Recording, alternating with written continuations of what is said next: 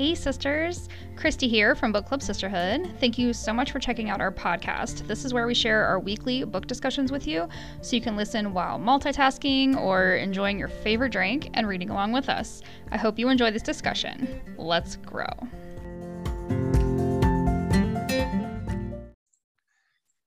Hey, sisters. I'm Christy, co founding sister at Book Club Sisterhood. Welcome to week two of Do You Love Me?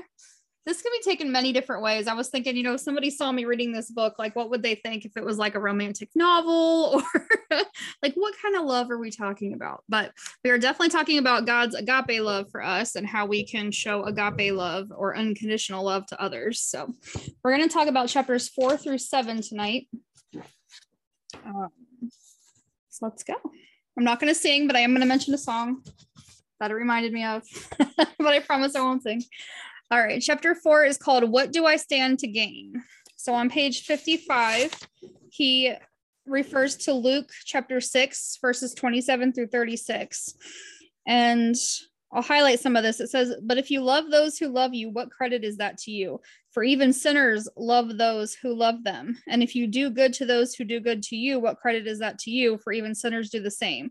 And if you lend to those from whom you hope to receive back, what credit is that to you? For even sinners lend to sinners to receive as much back.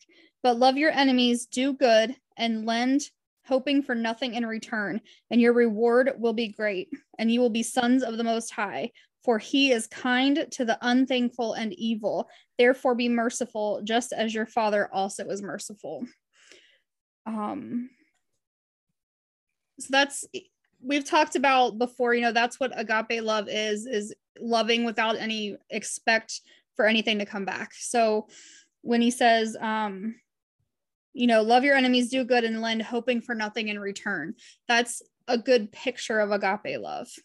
Um you know god calls us to rise above all the noise of the world to do better to be better. And that's what it's saying here like even sinners love each other. You know even sinners um, do good to other people. Even sinners, you know, let people borrow money, but they expect it back. So go above and beyond that. You know, rise above the noise of the world. Be be better. Do better. Um, we're called to give those around us an example of Jesus. On page 55, he says, Love like Jesus, love first and that's what reminded me of a song. That's called revolutionary by josh josh wilson. And he says in the in the um the bridge he says what would jesus do? He would love first. And i think that's the answer every time. If you ever have a situation in your life where you have to stop and like okay what would jesus do in this situation? Because yelling at that person is definitely not what jesus would do. So what would jesus do? He would love first. That's that's the answer. He says you know love is above all if you if you don't have love you have nothing. Um so the lyrics i'm actually referring to in the song revolutionary by josh josh it's hard to say his name josh wilson. It says i'm turning the tv down drowning their voices out because I believe that you and me can find some common ground. It's really hard not to sing that because I love it, the song so much and I've listened to it so many times that I could like literally just like I can hear the beat in my head right now and I could totally start singing. Um, but the point is that the world is loud and God is quiet. You know, He wants you to lean in and hear His still small voice. And that's, I think that's why that song resonates with me so much, is because it's like, I know you're not like me, but let's just get down to the basics. Like we could still love each other. It doesn't matter what you've gone through, what I've gone through. We're still both human and we can still love each other. Um, especially with that agape love that God talks about that God gives us. On pages 56 and 57, he talks about giving away pieces of memorabilia. And I thought this was a really beautiful story. Um, he had a couple of friends that he had a falling out with, and God kind of placed it on his heart to give away some memorabilia. And he, God told him to do it in secret. He, God a lot of times tells us to do things in secret. Like there's places in the Bible where it says to pray in secret, um, you know, to give in secret, to fast in secret. It's there's something to be said about not getting praise for what you're doing. Um, and I know I share pretty often things that I do in here, and it's not to get praise. It's just give trying to give examples of things that I've done that God has blessed me through. So if you ever hear me talk about something that I've done, I'm not trying to like lift myself up because it's definitely not the situation. um, but you know, God told him to give these gifts away in secret. So at 2 a.m., he pulled up to his old friends' houses and just dropped it off on their porch. And the hardest part for me would be not knowing if they received it. Like, what if somebody stole it off their porch, or maybe their wife went out to get it and be like, "What's this?" and then just throw it in the trash, you know, because it didn't have anything labeled on it. I don't know, but not knowing where it came from, you know, it might be something that maybe they threw away. But he does say that later in in life, he um, reconciled with those friends. And he was able to go spend time with them and they had them displayed in their houses. So they did receive the gift um, and he still didn't tell his friends about it. So it's really it's, there's something beautiful and peaceful inside yourself when you're able to give to someone else and not have them know who you are or what it was for and not expect anything in return. Um, if you've ever given anything to a homeless person like there's no way they can return that to you you know if you give them a sandwich like you don't expect to be like okay pay me five bucks next time i see you. That's that's not the way you know what i mean? But it just it just does give you a sense of feeling good inside. And that's um you know that's why we do it right? Um so just I, I can see the other side too though because being humble and doing something in secret is hard because our, our flesh does want that that lifting up, that praise that comes after it, right? Um, I was reminded of something that I did, and I, I didn't do it for the praise she gave me or the thank you she gave me for it, but um, I did it because I love her, and that was the only reason. But she did uh, tell me that that really blessed her yesterday. So um, I, I appreciate hearing that because I know that you know what i'm doing makes a difference and it is it is nice to know that you're touching yeah. someone's life um so I wasn't expecting that at all. she just kind of threw it on me. Um, but yeah, I, I didn't know that that made, I, I text her. That's all I did. I text her to check on her. And, um, you know, that really meant something to her. And I'm glad because that's, that was, that was what I wanted is to see what I could do to help her. So, um, you know, our, our flesh also, like, we just want to take credit for the things that we do.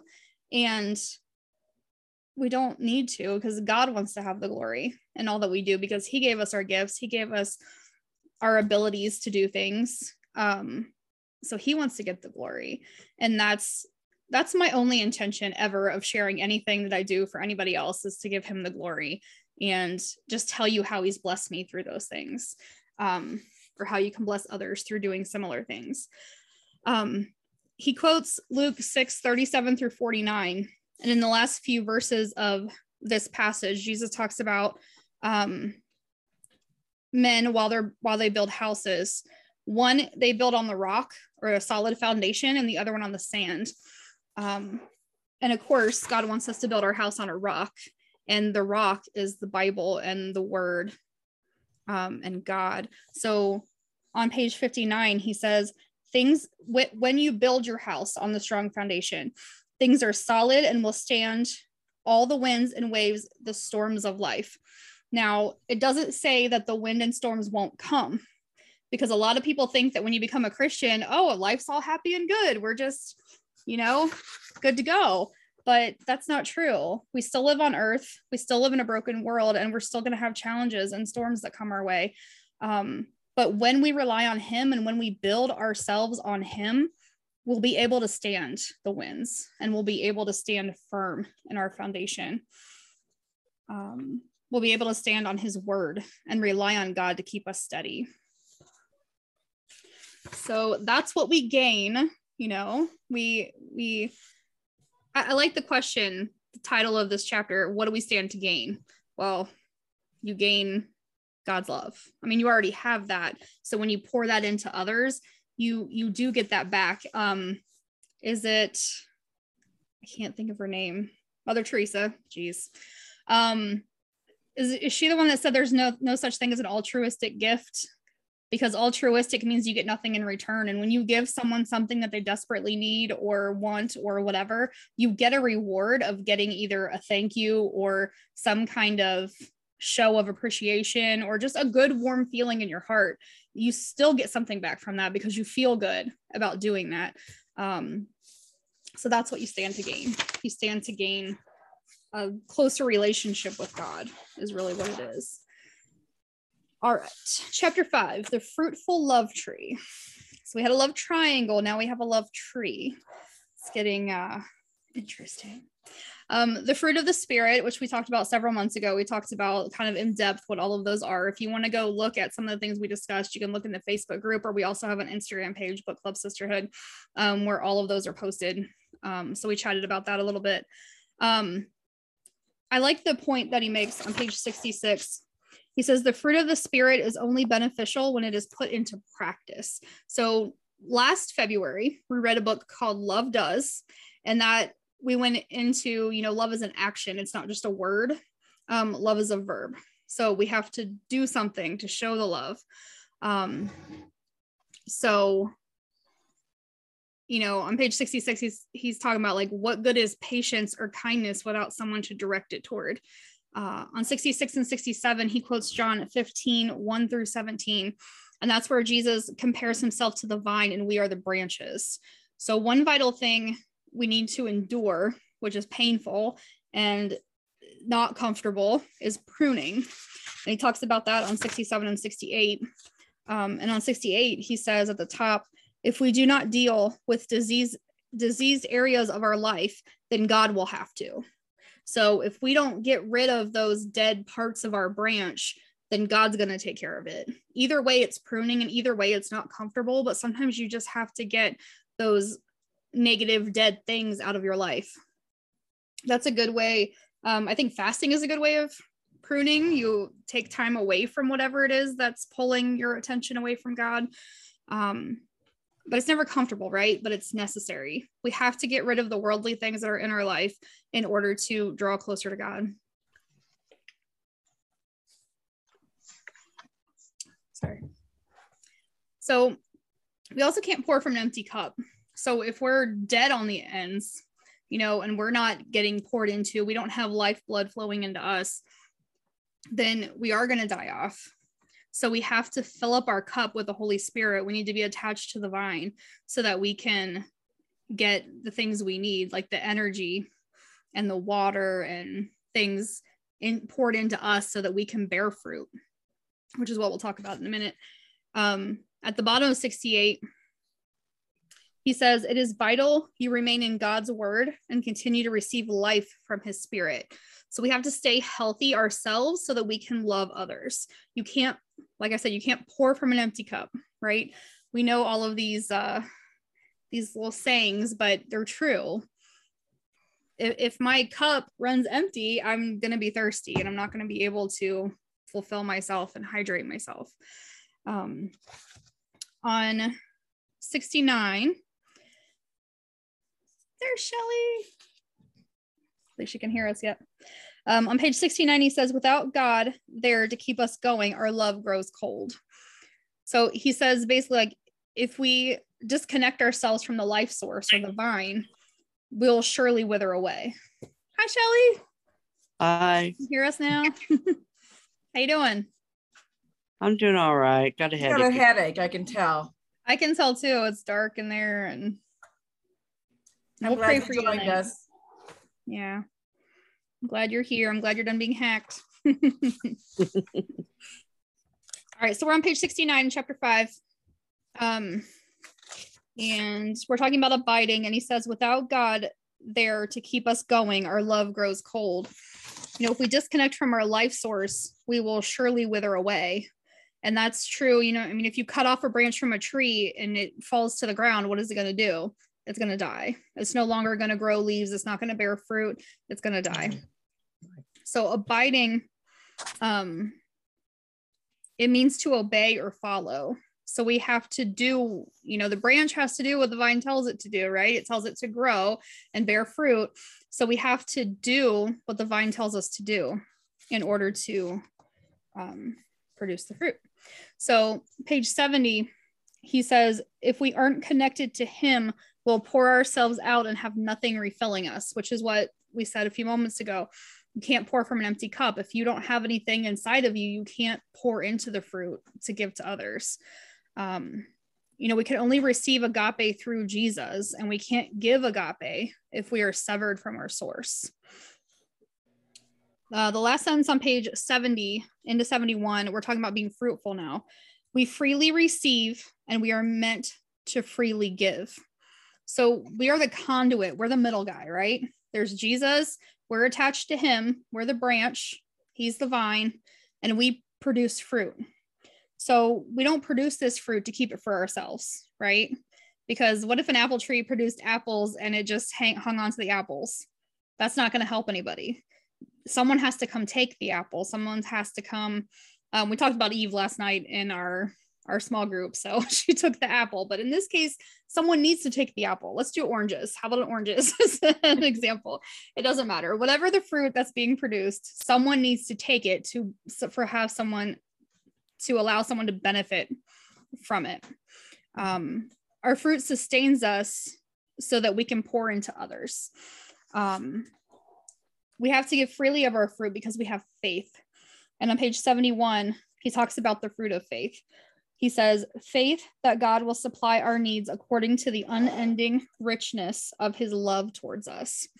So we will never lack for anything because we have faith that God's going to provide for us. So when we bear fruit to give to others, we're relying on God to refill what we've given out. Um, John 15, 7 says, If ye abide in me and my words abide in you, ye shall ask what ye will, and it shall be done to unto you. This is the King James version, so there's a lot of ye's and thous, and but I just liked the wording of that better. If ye abide in me, which we just talked about, and my words abide in you, ye shall ask what ye will. So you can ask for whatever you want, and it shall be given to you. Psalm 34:10 also says along these lines, even strong young lions sometimes go hungry but those who trust in the Lord will lack no good thing. When you trust in God, when you have faith that He's going to provide for you, you're going to lack for nothing. Um, so we just need to rely on Him and understand that to be fruitful, we have to be attached to the provider. Um, all right, chapter six marriage. It's an example of love, and you don't have to be married to understand. Um, you know, Jesus is called the bridegroom in the Bible and we are the bride. So our relationship with Jesus and our relationship with God is mirrored by earthly marriage. So that's what he talks about here. It's an example of love.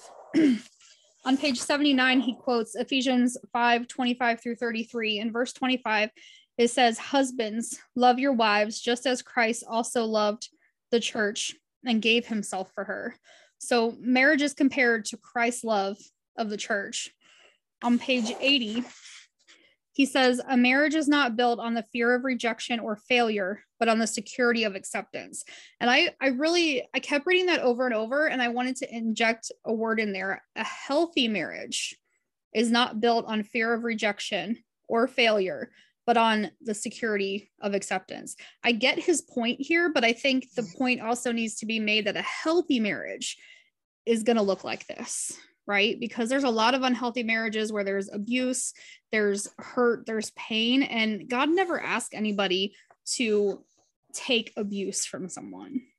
So I, I definitely think that that sentence needs the word healthy in there because you don't want to misconstrue the message if you're on in an unhealthy marriage where you're getting abused or hurt or your family's at risk or whatever the case may be that's not an example of Jesus loving us and us being his bride. Okay. Very, very different. So a healthy marriage is all of these things. But what he's saying is that, you know, he always told his wife, if you ever cheat on me, then we're over. And that's injecting the fear of rejection or failure. Like, oh my gosh, if I just fail once, he's going to leave and it's going to be over.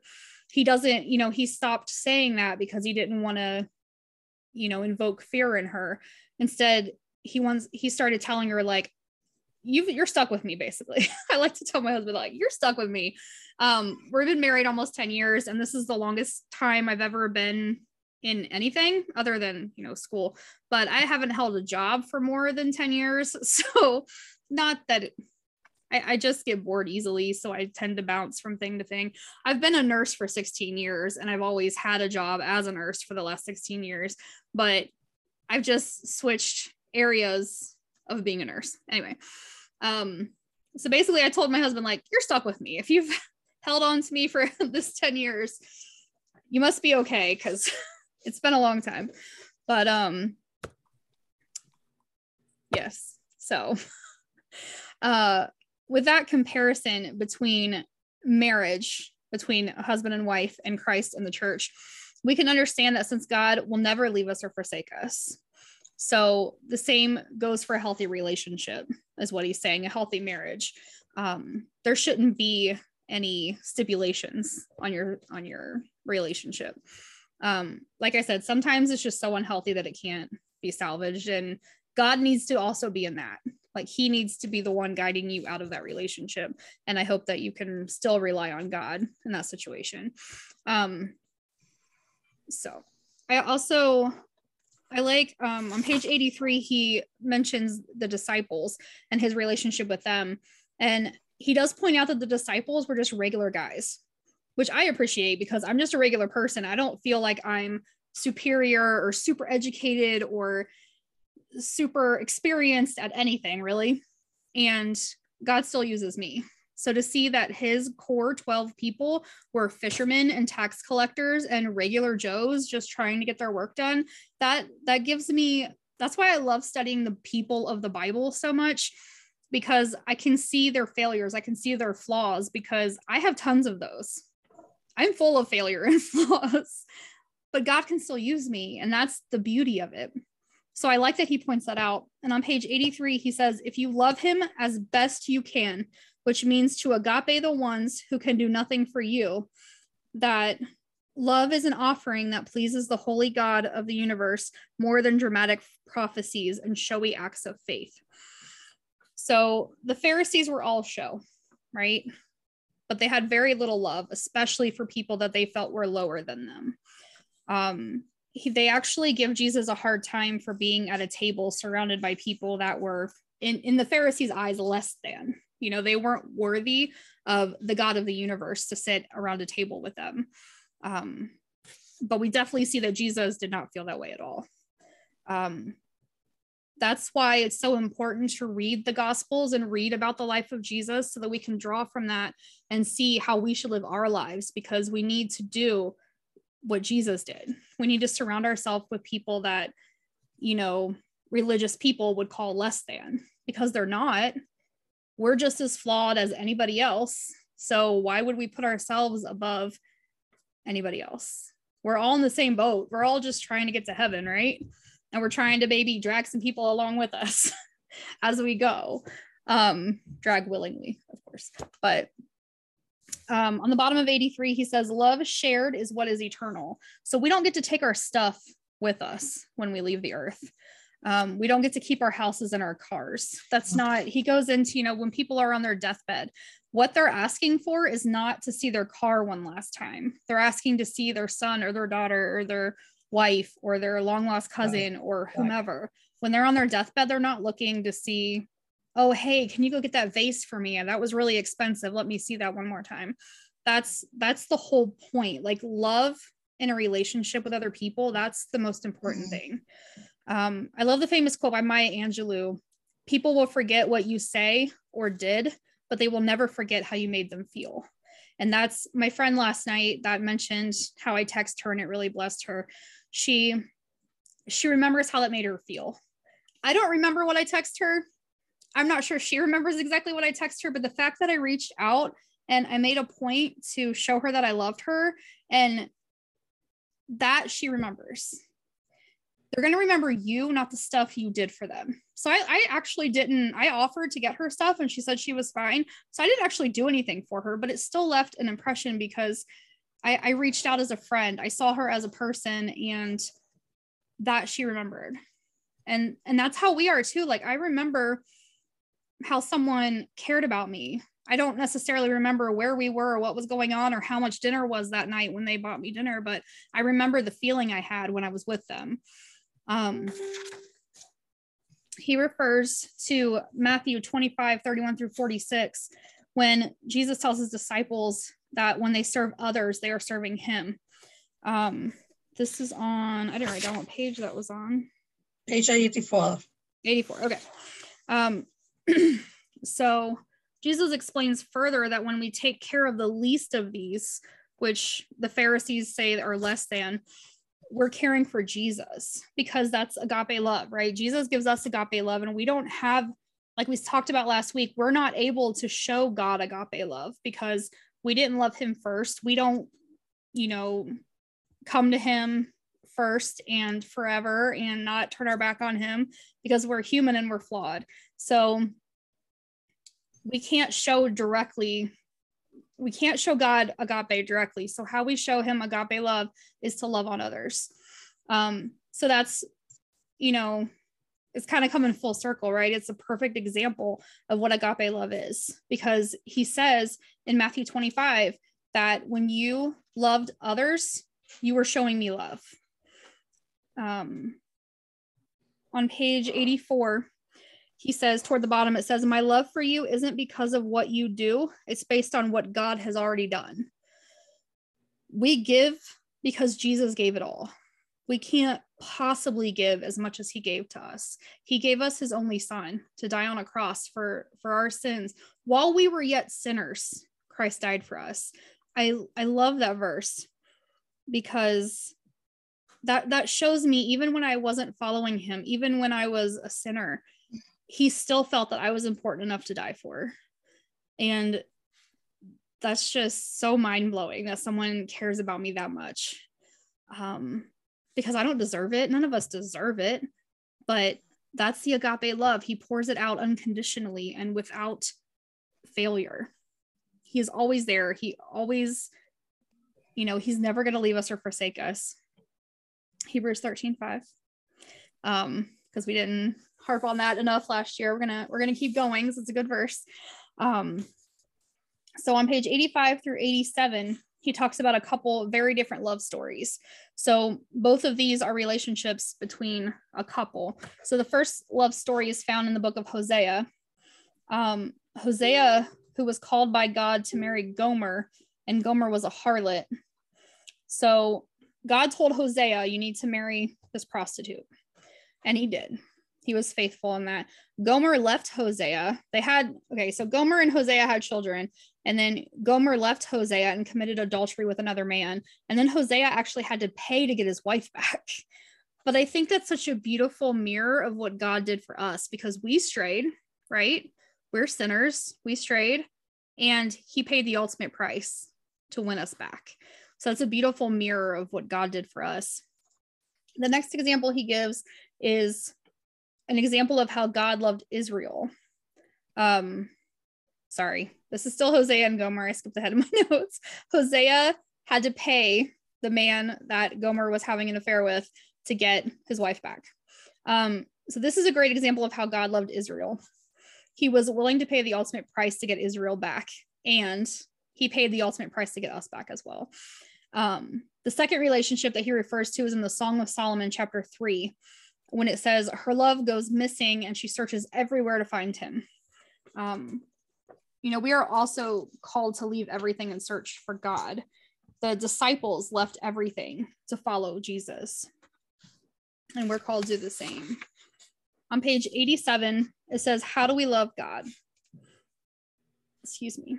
We choose to spend time reading God's word, praying, listening to the Holy Spirit, and loving the people around us with great joy doing these things help us to know God. We can't just know about him. We have to know, I'm sorry, we have to have that relationship, that marriage with him. We have to be able to talk to him personally and pray privately and have a conversation, even if it's a hard conversation. Um, I always like to think of praying as like God sitting right next to me and we're just having a conversation like with a friend. I, I like to pray when I'm alone in my car and then I can pretend like he's sitting next to me in the car and we're just having a nice little chat. I don't often hear his side of the chat, but I know that he's hearing mine. And I know that he's right there with me because when you read the word, you know that Hebrews 13 5 says that he's never going to leave you or forsake you.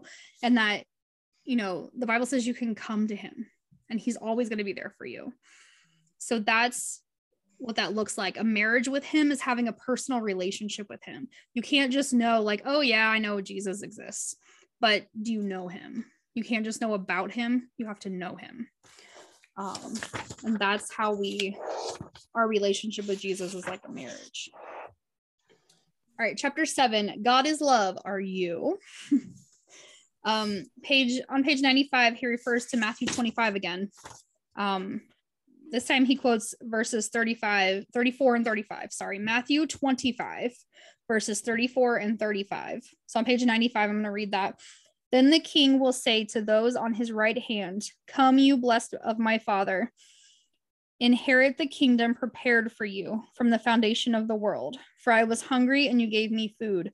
I was thirsty, and you gave me drink. I was a stranger, and you took me in. I was naked, and you clothed me. I was sick and you visited me. I was a prisoner and you came to me. Then on page 95 down below, it says, Pay attention to the people around me. It says, um, How do we go about living this way? You have to pay attention to what's going on around you. Focus on others and be willing to act on their behalf. Like we said, love is a verb. To love someone is to take action and make their hurt or suffering a little less. Uh, I, think that's why God placed hospitality on my heart. Um, I'm very passionate about it. Um, I I have been the needy person that needed a meal provided to my family, and I know how much it matters. I know how much was taken off my plate when Johnny was in the hospital I know how much relief I had when I knew that my kids were fed that night. I didn't have to come up with something for them to eat. I didn't have to depend on someone in my family that was all, already taking care of them. I didn't have to also depend on them to make this big dinner for my family. I knew that because a pastor at my church delivered a meal to my house, my kids were okay. I could then focus my attention on my husband and be in the hospital and be present with him because I wasn't distracted and pulled in two different directions.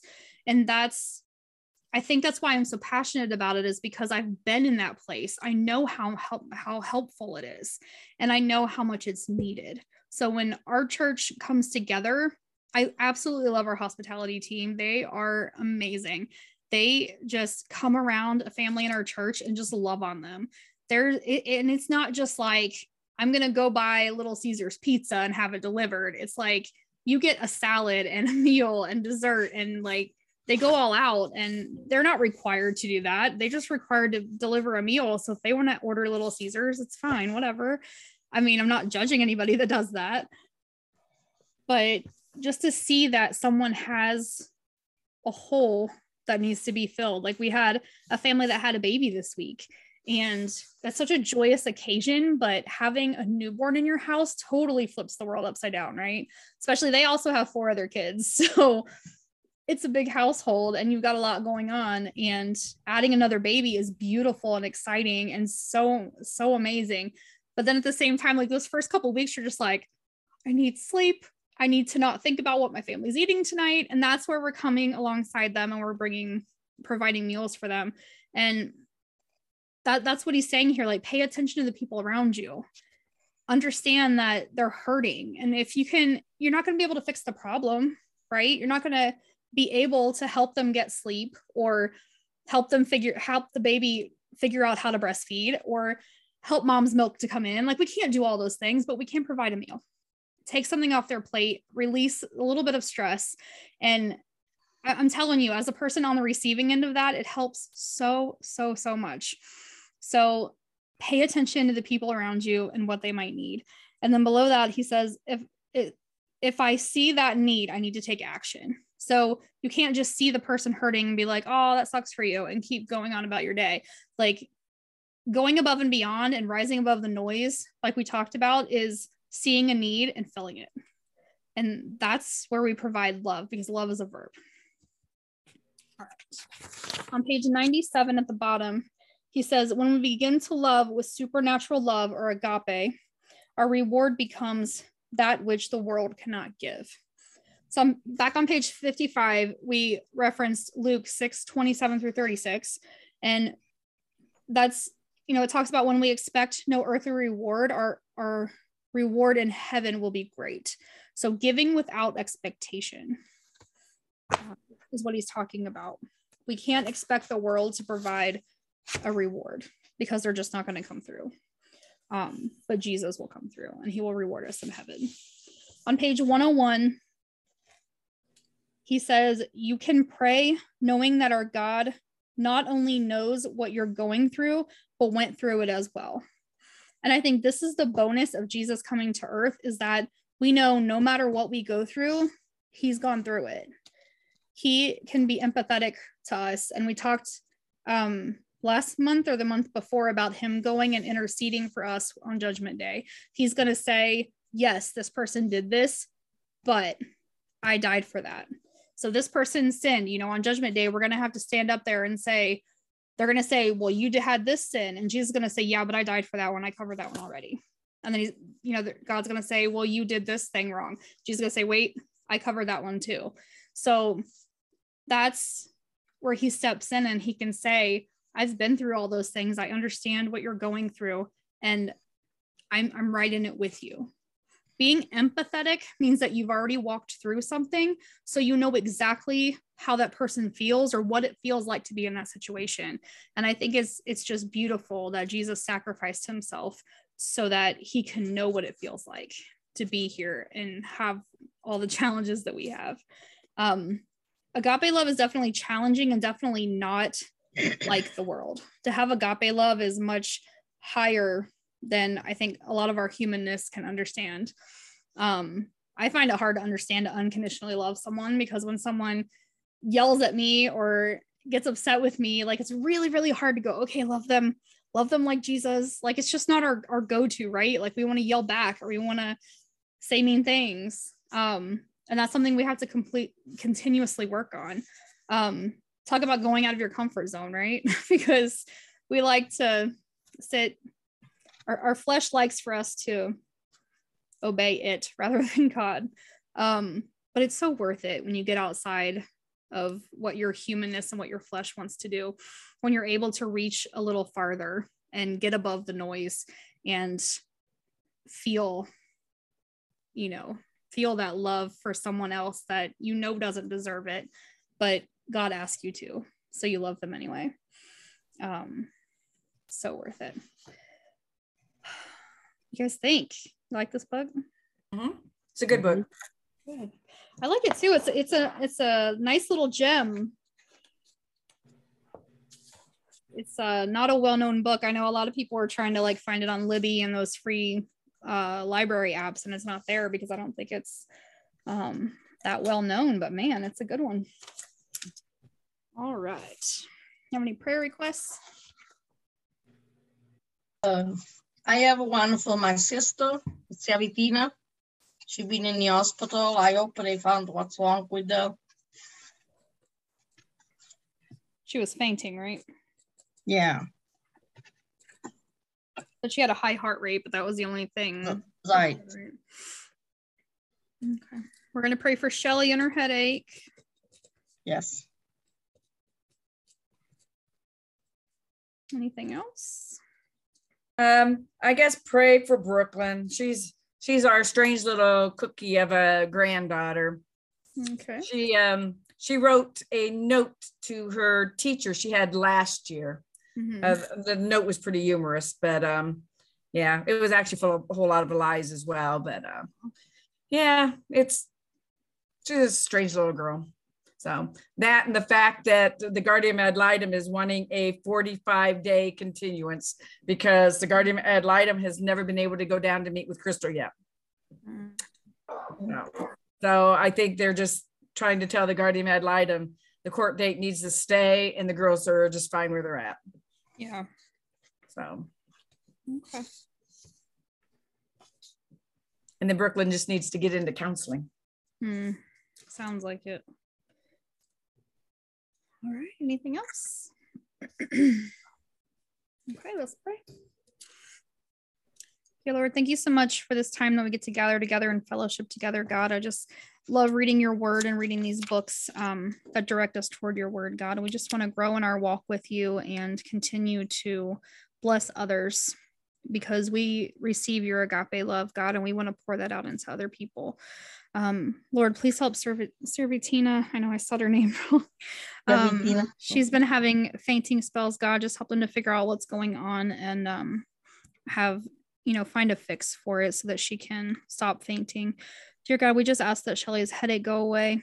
Lord, just put your hedge of protection and healing over her, God. Just help that the headache to sus- subside so that she can get some rest. Lord, we pray for Brooklyn as well. God, just give her guidance. Help her to find a good counselor that can give her the the um the guidance that she needs to be truthful and get the the guidance that she needs, God. Um, we love you so much. And again, we just ask that you come around us this week and help us to show love to others, even though they don't deserve it, or, you know, just help us to step out of our comfort zones and to know that we're walking in your path, God. It's all in your name we pray. Amen. Amen. Amen. All right, Amen. chapters eight through 10 next week. Only Eight three through 10. chapters this time. Um, yeah. And I already scheduled the Zoom link to be posted on Tuesday morning, so I don't forget. It didn't go That's out till like okay. 6:40 tonight, so I apologize. Okay. Um, it's been a busy day. My little man turned eight today, and I'm so excited for him. He's just over the moon. It's it's his day, and Mhm. um, oh, Sasha turned eight today too. I forgot they were birthday buddies. Her So day, Yes. happy, Happy birthday, to Eric birthday, Sasha. Sasha. We love her. Um, I think she's the proud parent of a teenager now, she said. So Mhm. that's exciting. Um, I'm nervous to get there in a few years, but anyway, we'll, we'll make it. All right, guys. Love you so much. We'll see you next week. Buonanotte. Bye.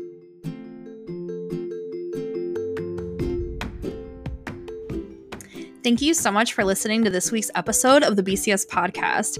If you would like to chat with us, please join our community on Facebook, Book Club Sisterhood, and you can find us on Instagram as Book Club Sisterhood as well. We can't wait to hang out with you again next week. Let's grow.